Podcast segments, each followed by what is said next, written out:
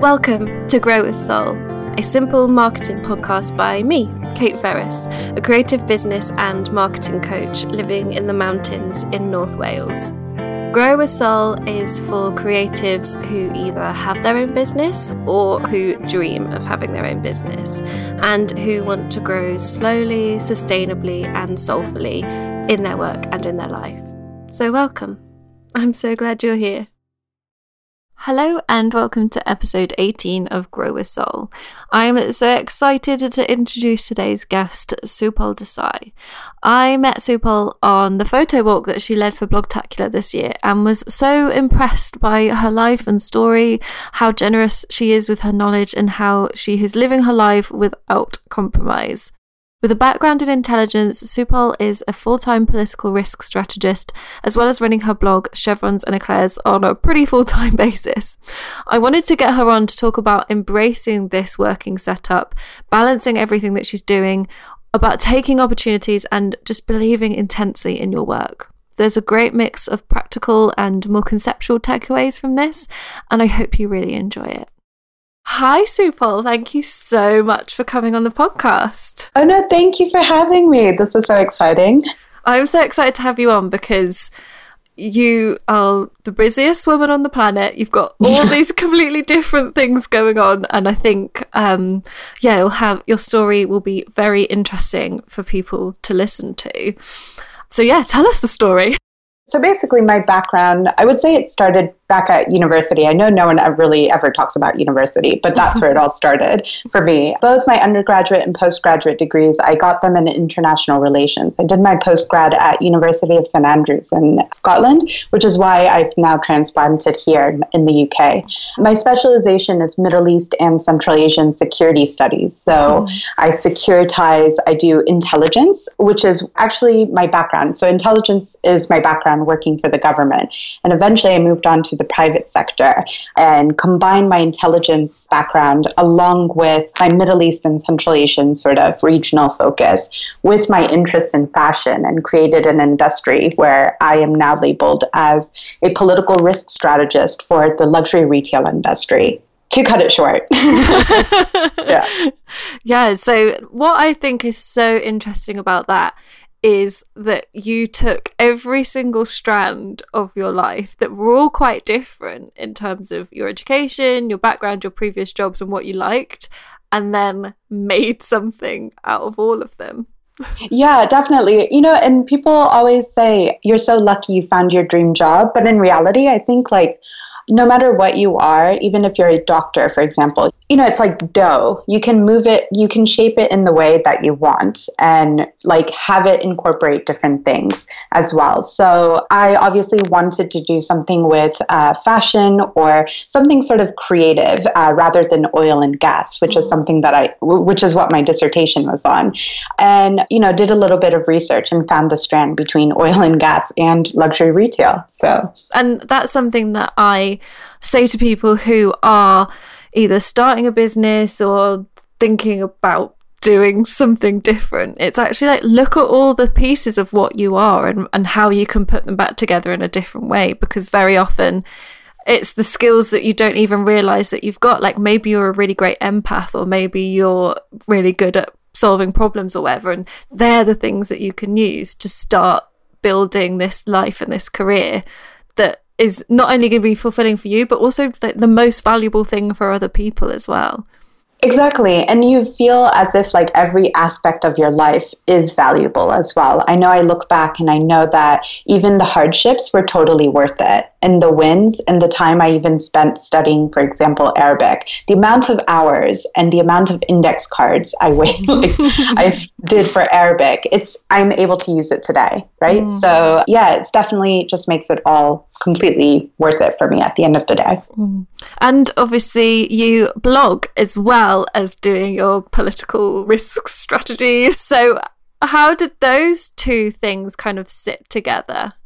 So I was always, I would always say that I'd love to share my experience um, in some way or another. I was definitely that person that had on Facebook, I would share images of like our family trips and all of that. I would even back even when I was a child, I would read up about locations we would go to, understand the cultures um, of any family holiday, as a typical child would, as you do. And I would be the head of like creating the scrapbook or the album afterwards, like for the family. and I would add like little tips and details. So basically, I was doing city guides from when I was like seven years old. But for me, I started blogging primarily because I needed to keep in touch with my parents when I was studying abroad in the Middle East. But where I was, it was very difficult to keep in, like, sort of keep in touch with them via the internet. Internet was quite shady, like where I was staying, as well as I just couldn't get calling cards. There were so many fraudulent calling cards that I was I ended up paying for, and so the blogger uh, .com was actually the best way to keep in touch with because I could upload images quicker than actually uploading images onto an email account. And so if you look at some of the first blog posts on my blog, they are letters to my parents from when I was in the Middle East and, you know, in Syria, in Jordan, in Egypt, all of that. And I would take cooking classes, I would stay with families. And in the comments were my parents, bless them, like was leaving comments about how they missed me and how the food I made was looked good and etc. So, um, and then yeah, it just kind of skyrocketed pr- from there because my university used it as a way to t- show people that this is what people do when they study abroad, um, and to promote the study abroad uh, resources. And then eventually, when I moved on to DC, my life in Washington, D.C. was like a cookie cutter, typical DC person to be living out there. Everyone kind of had those goals. And so for me, it was a place to kind of start getting creative. And then when I went to the UK for grad school and eventually to live in London, I didn't realize I had readers up until I went there. And that's when I had people reaching out to me just to tell me that they really liked my story. And I used the blog as a way to make friends when I moved to London. So I would reach out to readers and literally ask them if I could buy them a cup of coffee to be friends. So yeah, now I just feel like I need to do it for the blog. Like, you know, I kind of owe it. Oh, that's nice as well. That it's kind of like a really nice way around because you so often hear people who are like, "I need my Instagram to pay me back," or yeah, yeah, exactly. And I think that's why I, I tend to focus more on the website and on the blog, like in general, just because I think it's a space where so many people can come together. I talk about all my experiences from moving to missing my family to, you know, very crazy travel experiences and all of that. So it's just, it's a nice place for mm. me. And I really like that as well because nobody just focuses on the blog these days. Everybody just wants, oh, my Instagram followers, oh, this. And actually, you're right. Like your site, especially, it's like, it's a very in-depth holistic view of everything that makes you you and you can tell that like that's where your energy's going because it looks beautiful and stuff but yeah that's so refreshing to hear somebody say i only really care about the website yeah it's it's just like it's it's my very own right yeah. so it's not something i have on loan and it doesn't un, like underlyingly belong to someone else you know mm-hmm. so mm. yeah definitely no i definitely agree with that that when everything that you're putting on instagram or the person who's getting rich off that is Instagram and Facebook. Yeah, like you, exactly. you getting rich off it is just a side effect. it's not the main kind. Whereas, yeah, with your own site, with your own blog, you own it. You're in control. Totally agree with you. And they don't have dimension restrictions. So. Yes, yes. You can make it look the way you want. It can be the right size. It doesn't get resized by someone else. Yeah. exactly. Yeah. so let's talk a little bit about I'm going to put side hustle in inverted commas because I'm not sure how I quite feel about that term. But you are somebody who's got two or three full time gigs essentially. And I know that a lot of people who listen to this are side hustling or doing more than one job. So I'd love to hear how you feel about that because you're very unashamed about it and that yeah you're like yeah these are all the different pieces of me i love them all equally whereas not everybody does so why do you choose to do this in the way that you do well firstly i think we live in a in the 21st century. I think everyone has multiple things going on, regardless. I mean, even if you do have a full time job and you're a mother, you do realize that's two separate jobs. You're a mother and a full timer at whatever mm. job you do. So I wouldn't call it side hustling really, mm. but you live that, I guess, copyrighted term, but that multi hyphenated lifestyle, right? Mm. And I embrace it mostly because it demonstrates that I'm a hard worker and I have multiple interests, as well as I'm a multi dynamic person that way. For me, whenever I introduce my blog and what I do for a living, like whenever someone asks me, like, oh, what do you do? I usually take like a breath and then I'm like, okay, ready? And I just say, like, I do these two things. I, I don't say by day I'm a political risk strategist and by night I'm a blogger, just because I take both of them seriously to the point that they're both jobs uh, mm-hmm. for me. I also think it gives me a bit of edge. And, you know, this goes into networking. When I walk into a room of full of bloggers and I say that I'm a political risk strategist, that gives me a backbone because that's a very analytical job to have. It's something that's completely outside of marketing. And people end up remembering me that way. So when they walk away, they know. Like at Blogtacular, like mm-hmm. a lot of people realize who I was mainly because of the podcast episode I did with Kat, but that's what stood out for them.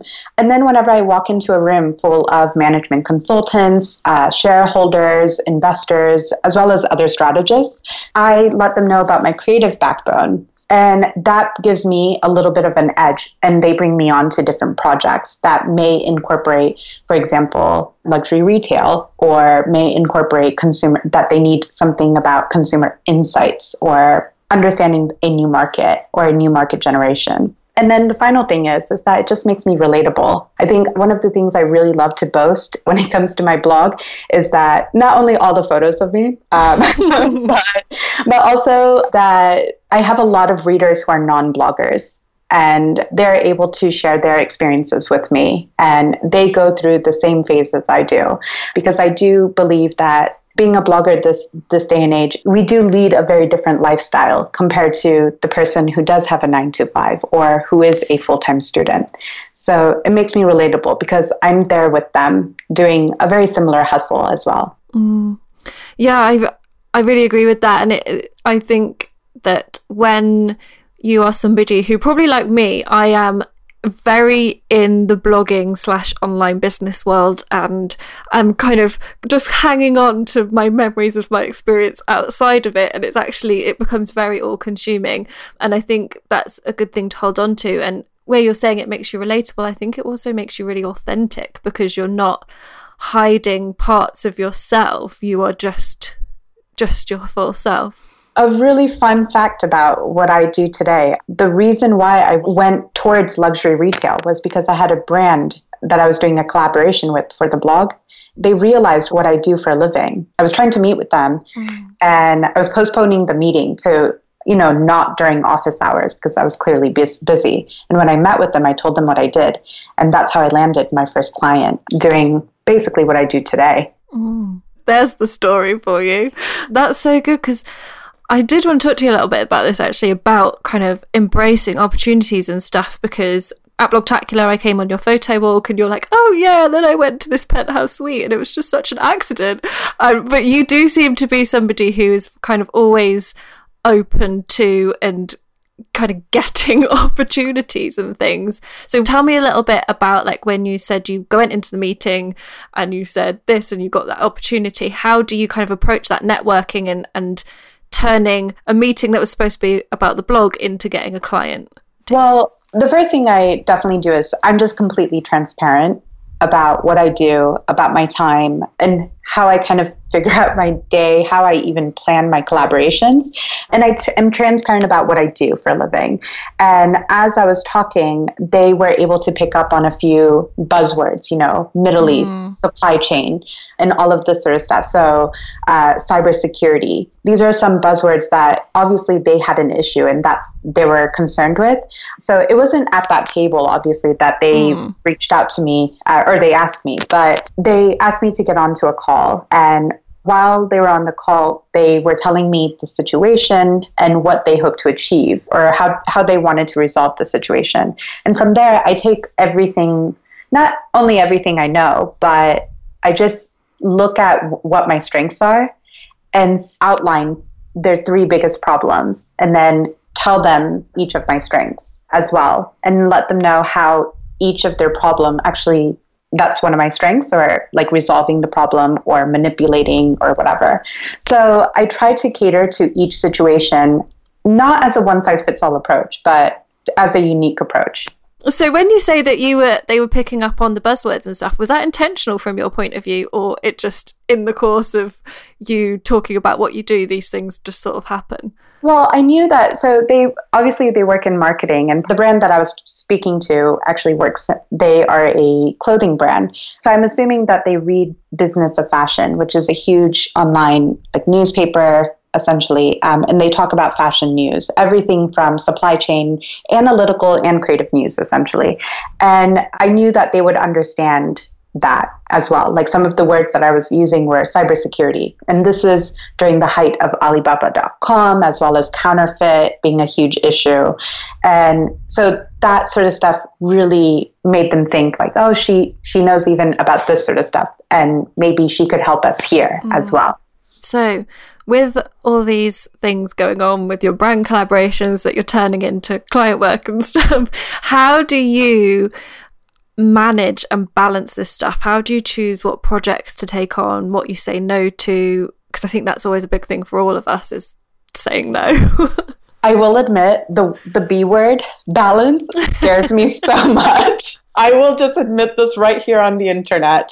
Yeah, it scares me so much. So when it comes to picking my projects, I need to obviously and this is for any blogger actually, but I need to see what fits with my brand.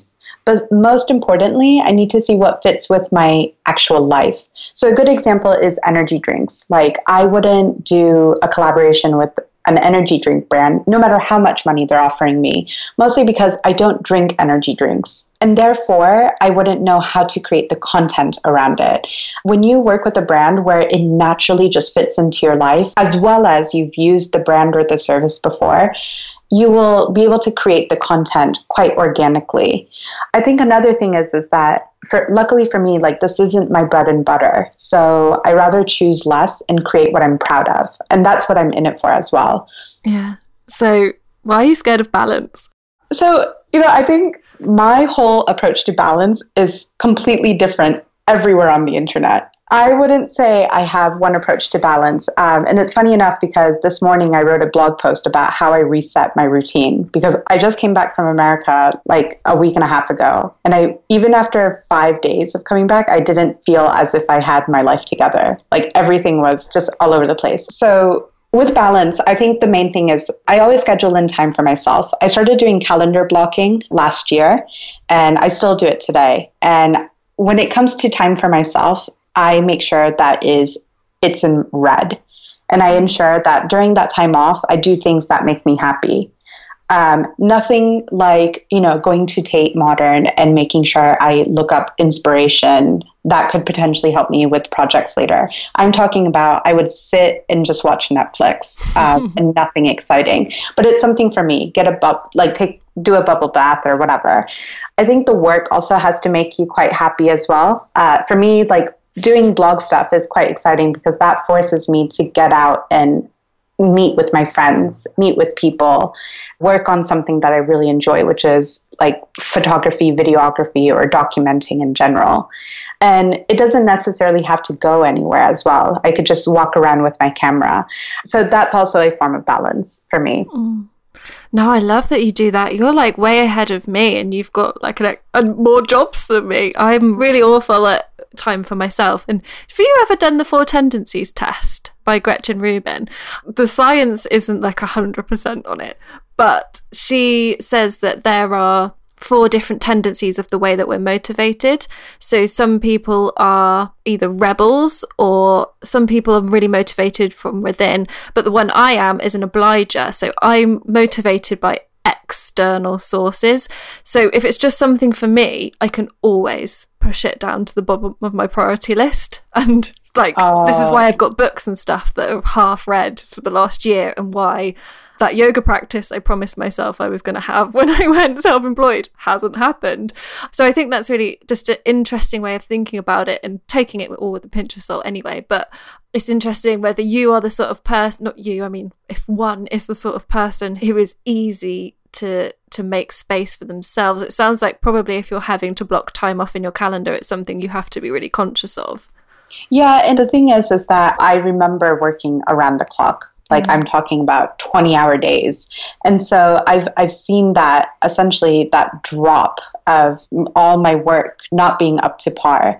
And obviously, me, I think most people who are probably listening to this as well are probably perfectionists. Mm. And I do believe that the one thing that my dad has always told me was that make your time efficient, right? So, mm-hmm. meaning when you're working on something, you don't work hard, but you work effectively and efficiently. And so for me, if I have a big client project that's due or whatever at the end of the week, that means in the earlier on in the week, I ensure that I get a good amount of personal time in so I can put that energy that I build up again into the client project. And I feel motivated and I feel energized and refreshed. Mm. Yeah, that's so good. And I talk about the rhythm of the business and understanding the rhythm that every business has. I mean, so if you're like a product based business, obviously, end of the year, that's going to be really your busy time. But for and so for me in my business, it, it's very much sort of Q1 is really busy, and then there's another peak again around this time of year in in September, October, November, where people are starting to gear up and and that New Year feeling and all that kind of thing. So I've been in my business for two years, so I I've got evidence that that happens more than once. I can see this is the pattern that it's taking, and so therefore I can plan around that, so I know January is going to be really busy, so I'm not going to commit to doing some brand work in that time because it's going to make me hate my life. And then similarly, so this the summer is quieter, so that's probably when I can afford to take a month off if I want to. So it's kind of looking at when you are busy and then making sure that you're building in space around that so that you can be directing your energy in the right place because there's only so much energy that we all have and it has to go where it can be effective, as your dad says.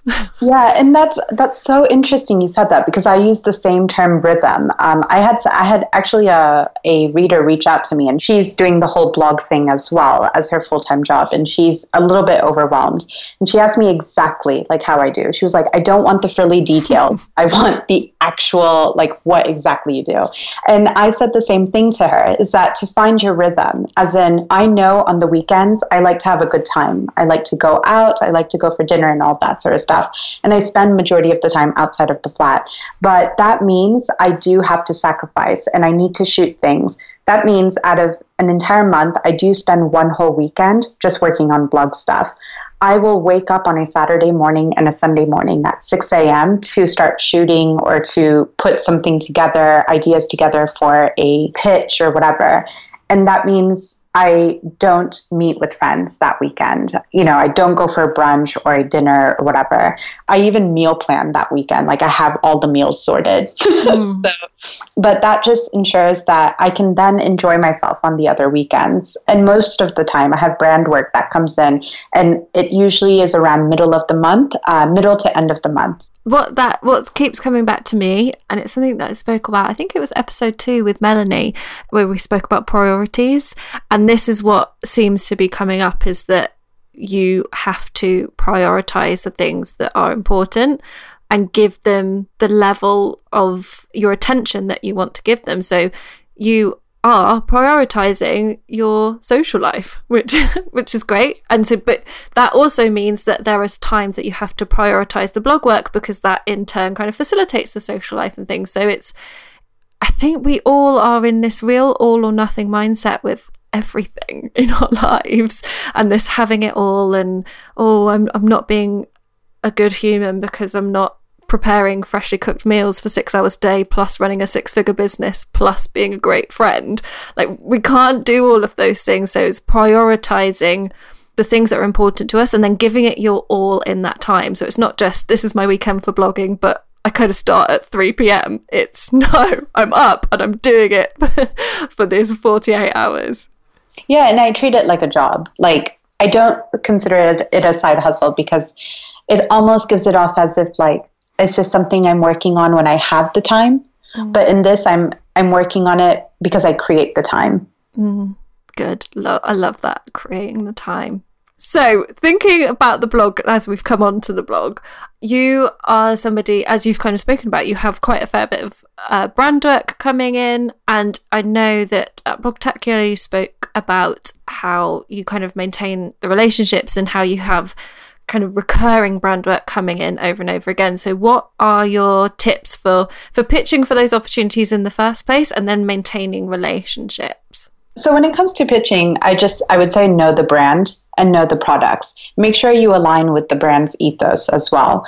And instead of asking yourself the question, would you use the product or service? Ask yourself, have you used the product or service before? I think that's the most uh, important because I think it's very authentic uh, that way. Mm-hmm. From there, it's so easy to put together an elevator pitch when you've actually used the product or service. And then give them a link to something similar that you've created before. So, a good example is that I stayed at a Mr. and Mrs. Smith property in Morocco. If I wanted to pitch to Mr. and Mrs. Smith again for a property in for a hotel in Paris, I would just in my pitch I would say, "Here, I also stayed here, and this is why I like the Mr. and Mrs. Smith experience based off of my Moroccan experience." Mm. And before I even pitched Mr. and Mrs. Smith, and now I sort of regularly work with them, I, I would book through them. So I know that brand very well before I even pitched to them. And then when it comes to maintaining the relationship, on all of my major collaborations, I do a post mortem, as weird as that sounds. so essentially, after six months, I send all the statistics. And I say six months because that's a good amount of time to kind of get back into the eyes of the brand again if they you know if they have forgotten you or haven't messaged you already but i send all the statistics over six months if there are sales i let them know of that and then i also let them know like what sort of projects and ideas I'm working on and if they want to be part of it. And instead of saying, like, oh, would you like to be part of it? You can say, like, I would love for you to be part of it because X, Y, and Z, and explain exactly where they would fit in. Mm. So you have content ideas that you want to write, or so a destination that you want to go to, and then you think, this is the content I'm going to create there. Who can I get to, to get involved with that? Yes, mm-hmm. yeah. I like that. I'm not a great person for pitching to brands. I find it very scary and I mean worst um, case scenario is that they say no. Yeah. Uh, is is what I just think, you know. And it is kind of hard because you're like, "Oh, but I put so much time and effort into that email." But that's why I say like you need to know that you've used the product or service mm. before because then writing that email is just writing a, a review. I'm going to ask you a question that's a little bit off this, but it just occurred to me as we were talking, and I think it'd be interesting that you said at the beginning about how the blog started as a way to keep in touch with your parents. So, how has it now evolved to the place where you are very specific and kind of niche about your content? How did you kind of define what you were going to be known for in that kind of blogging arena? Mm. Well, I will admit that my parents are still my number one and two fans. That is still there. So for me, like as I mentioned, the blog just started when I was studying abroad in the Middle East. So I was still traveling. And to understand the language, this gets into very much detail about my life, but I was writing a dissertation about the Silk Roads. And to understand the Silk Roads, I needed to understand ingredient variations within the different countries that were in the Levant. So Syria, Israel, Palestine, Jordan, etc. Though those countries are quite grouped together, they have quite a distinct mm-hmm. profile um, in each of their cooking. And so that's where I documented a lot of my information I'm definitely the type of person who shares everything and anything with my parents. And so I, I really enjoyed documenting just my stories, my experiences and stuff. I can go on for days and hours about how incredible my experience was when I was in Syria. And that I wanted to continue sharing those stories. And even my recipes today, there's a story behind every single thing and every single ingredient or the method I made it. Um, made. And when I went to Istanbul, for example, just this past year, I compared it a lot to when I was out in Jordan. And when I came back, I usually bring up bring ingredients and I created a recipe that really inspired my time, not only in Istanbul, but also when I was in Syria and Jordan. Mm. So I think that's where it took me was it was just documenting and storytelling. And eventually, even in those posts to my parents, I would talk about like how I was dealing with my time because obviously I was living in countries where they speak another language. I went in with only two years of Arabic, you know, two years of college experience mm. under my belt, so I barely spoke. And I was telling them what I was doing to make sure I learned Arabic. I was also how I was going about understanding the culture, the dynamics, the rules and regulations as well for daily life. And those are the sort of things that I think people are quite interested in. And a lot of people are always curious about different parts of the world. I mean, I have American bloggers who've never even seen London. Mm.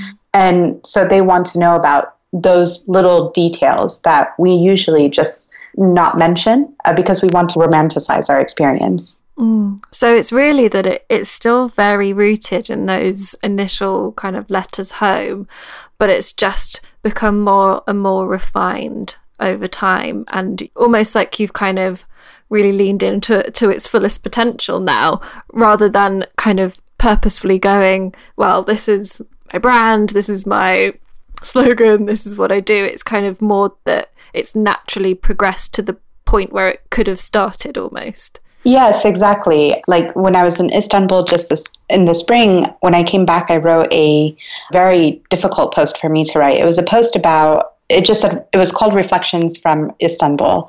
And it was when Arab Spring happened. I lived in the Middle East only like half a year before it all had started. I had lots of friends out there. And so it was very hard for me to see what was happening to the places that I used to spend time, the places I used to read and hang out with friends and even learned Arabic. And pivotal moment of my life was spent in the Middle East. And to see a, what was happening was really disheartening.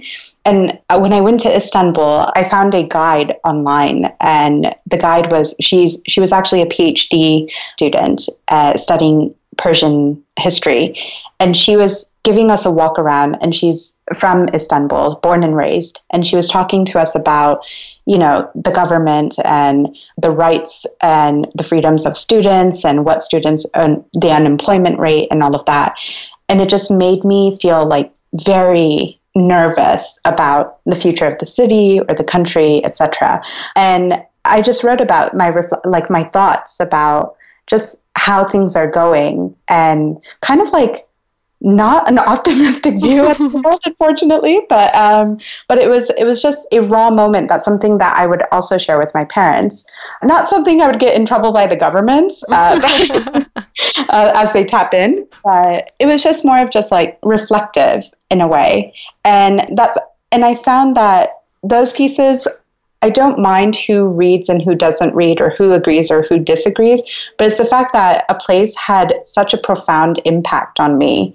And so, experiencing that, when you travel, to experience something like that where you're completely lost in your thoughts and emotions, it's just, it's a very gratifying experience. And so, for me, that blog post is a bookmark to such a really exciting time in my life. And I think it's important that to share pieces of yourself. I'm, my friend and I, well, my friend Jessica Rose Williams, who gets like a mention every podcast episode, but uh, like she talks about how actually all we have is our truth and our story to share, and that that's what's that's what's enough, and that sometimes we have to be brave enough to just say, "This is my truth. This is how I see the world," and here you go you can have it. And then people can can read into that what they will and and take things from it. But yeah it's always those posts that are sharing the things that are a bit deeper that are always really resonant with people i think. Mm-hmm. yeah exactly. And even if someone disagrees with it you know you're doing something right by putting mm. it out there. Yeah uh, this is what i always say to people who um, are coaching with me and they kind of aren't thinking about their audience specifically enough. And they're like, oh, but I don't want to put these people off, or I would want to put these people off. And I say, if, if everybody likes you, nobody loves you. And that what we have to do in businesses and in blogs is to actively repel the people who aren't right so that the people who are right are even more magnetized towards us.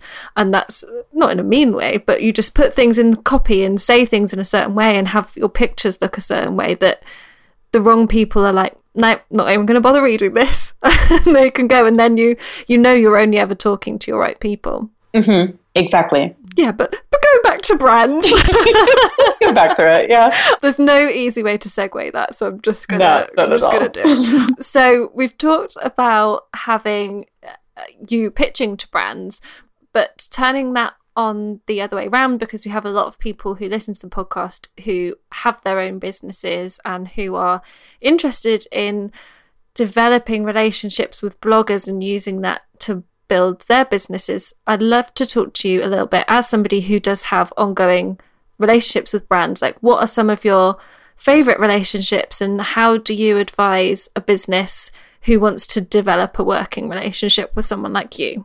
First of all, I love that you asked that question. I've been saying quite a bit uh, based on my experiences with brand collaborations, as well as seeing what my friends have also been, my other blog friends have been working on. We tend to talk and just kind of discuss mm. afterwards.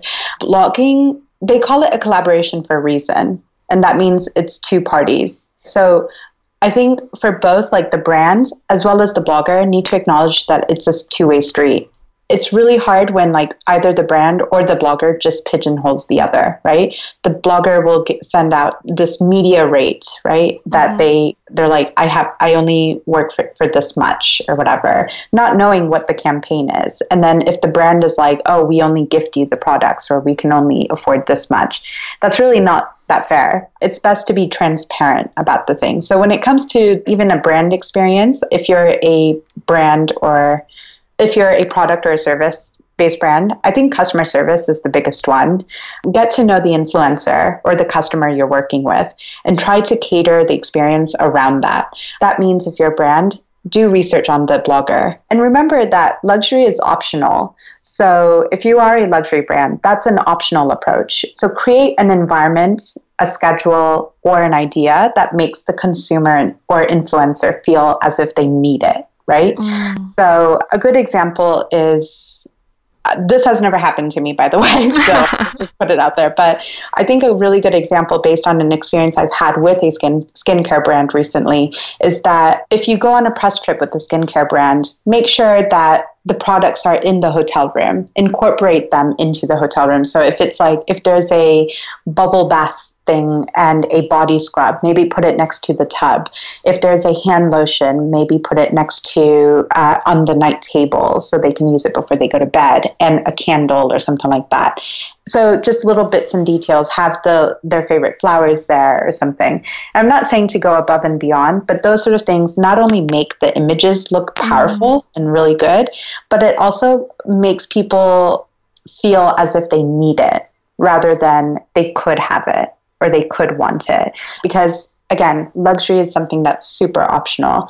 And I think some of my favorite brands that I've worked with in the past that have catered to me are Boden Boden first got to know me. They sent me clothes as just like a gift uh, a few years ago, and they they told me I can use it like wear it however I want. There was no strings attached or anything, and they looked at the content that I was incorporating it in, and from that they also got to know me a little bit better. You know, they started following me, they started watching my stories, my Instagram posts, and all of that, and they realized that my edge compared to the other influencers they work with is that I work and mm. I wasn't wasn't a full time blogger.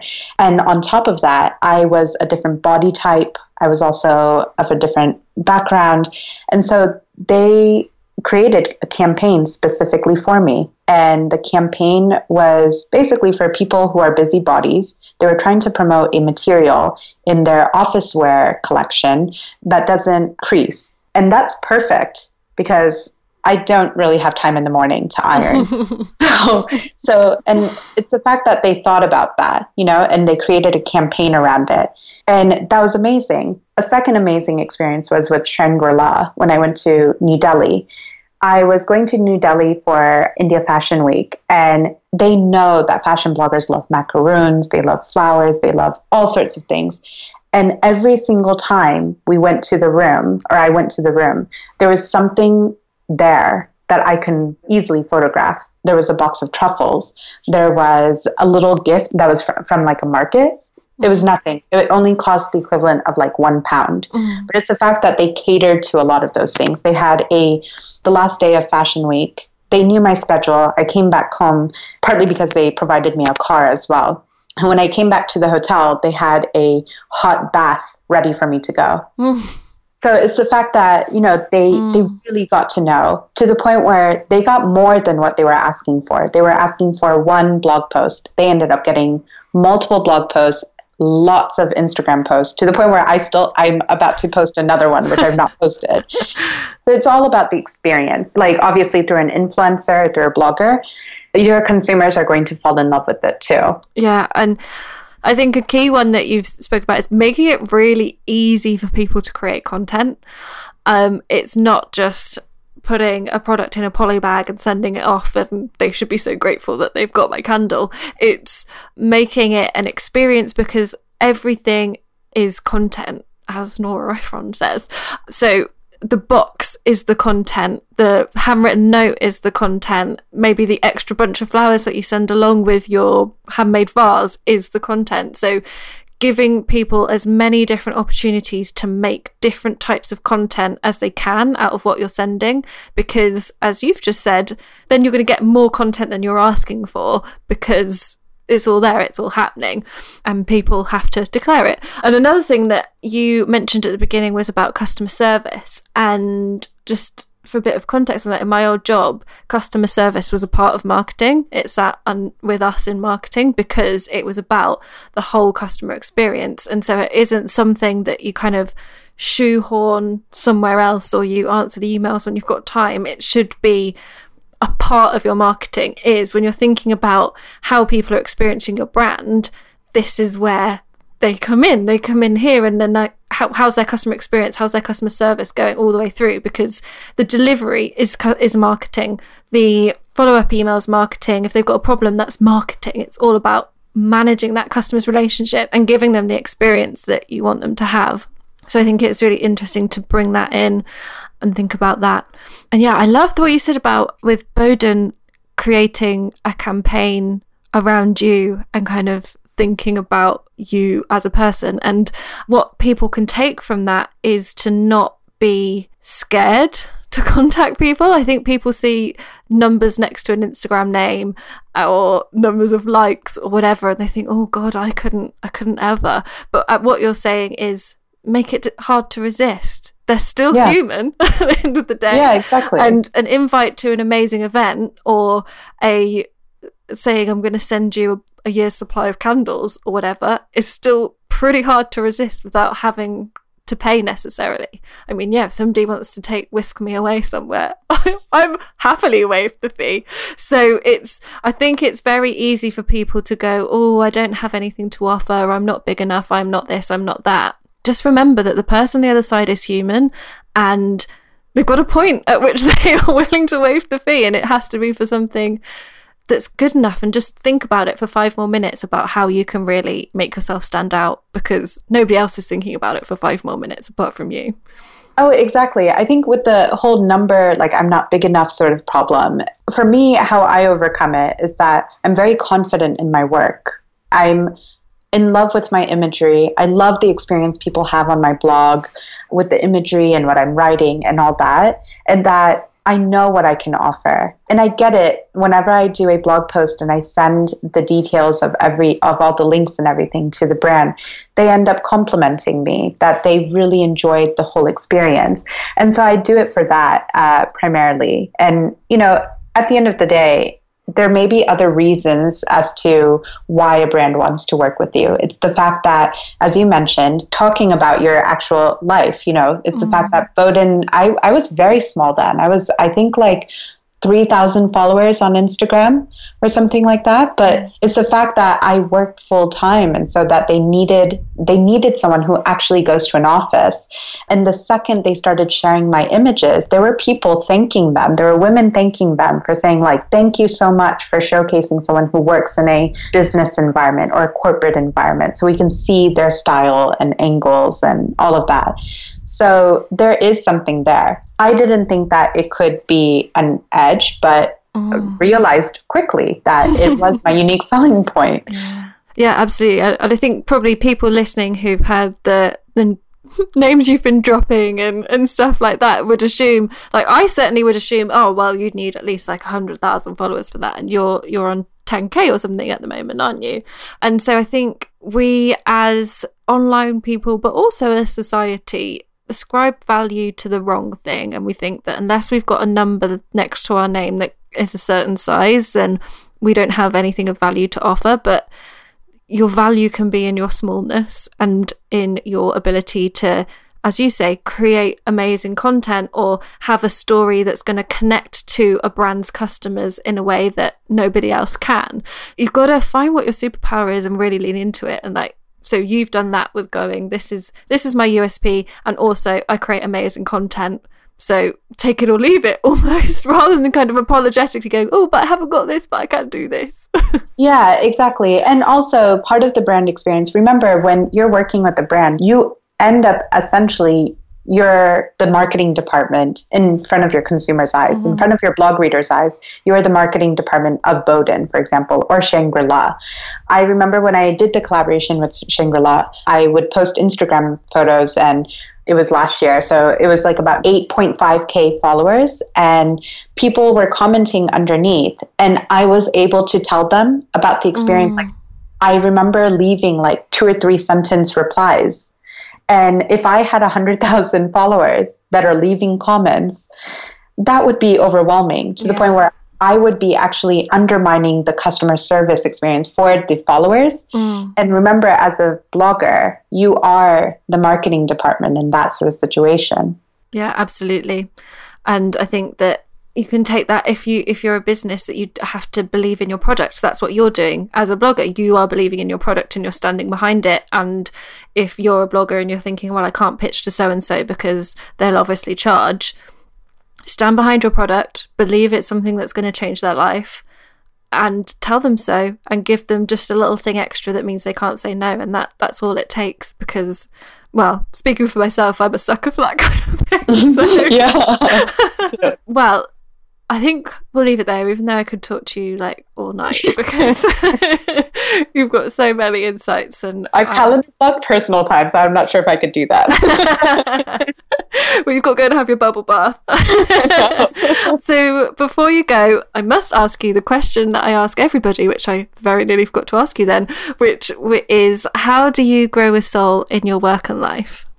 So I shared this recently on Instagram stories, but I believe in start where you are, use what you have, and do what you can. You know, I think it's quite easy as a blogger. You're like, oh, I need the latest camera, I need the latest laptop or whatever to do this. I started off with just a Canon T- T3i that was not even secondhand, it was third hand. Mm. And I started my business that has gotten me as a political risk strategist with just my laptop that was barely holding on and definitely don't stop until you're proud. Mm. That's beautiful.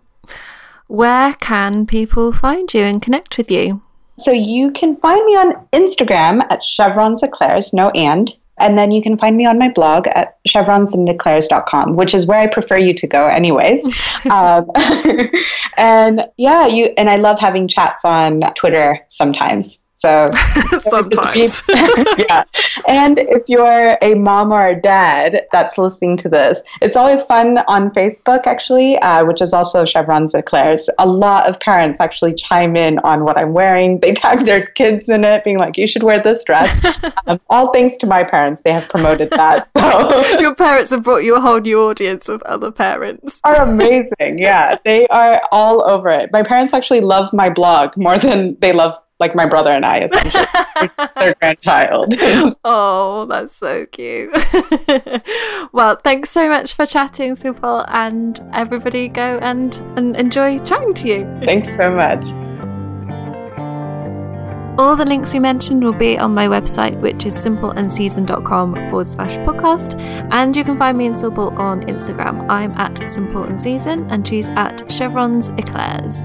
As always, if you think you have a friend who would find this a really interesting listen, please do send them the link to the episode and share it where you're listening online too.